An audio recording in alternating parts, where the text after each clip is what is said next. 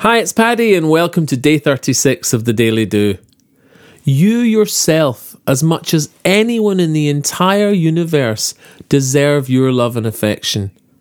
That was Buddha, and after many years of treating myself as I would treat no other, I understand this and agree deeply. Where before I feared selfish, ego driven indulgence, I now see nurturing, nourishing, and shining myself as the greatest gift that I can give to my children, my wife, my family, and the rest of the world. We are only able to truly give when we have something to give of ourselves. Loving yourself isn't selfish, it's tending the fire within.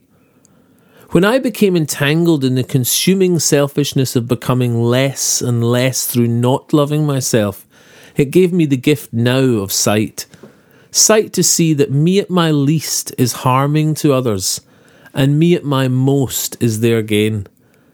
So, just by breathing in silence and choosing my day, first for me, so then you, it's win win.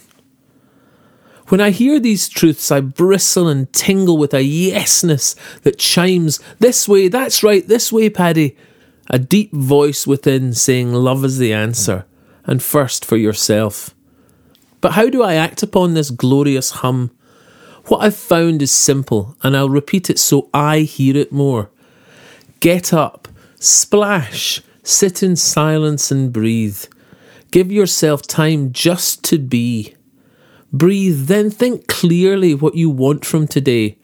Write it down with your thoughts so you see. Give yourself this and watch as love grows. A spark only you can begin. And know loving yourself isn't selfish, it's tending the fire within. Then, when you're warm to your being, crack on and get out in the day.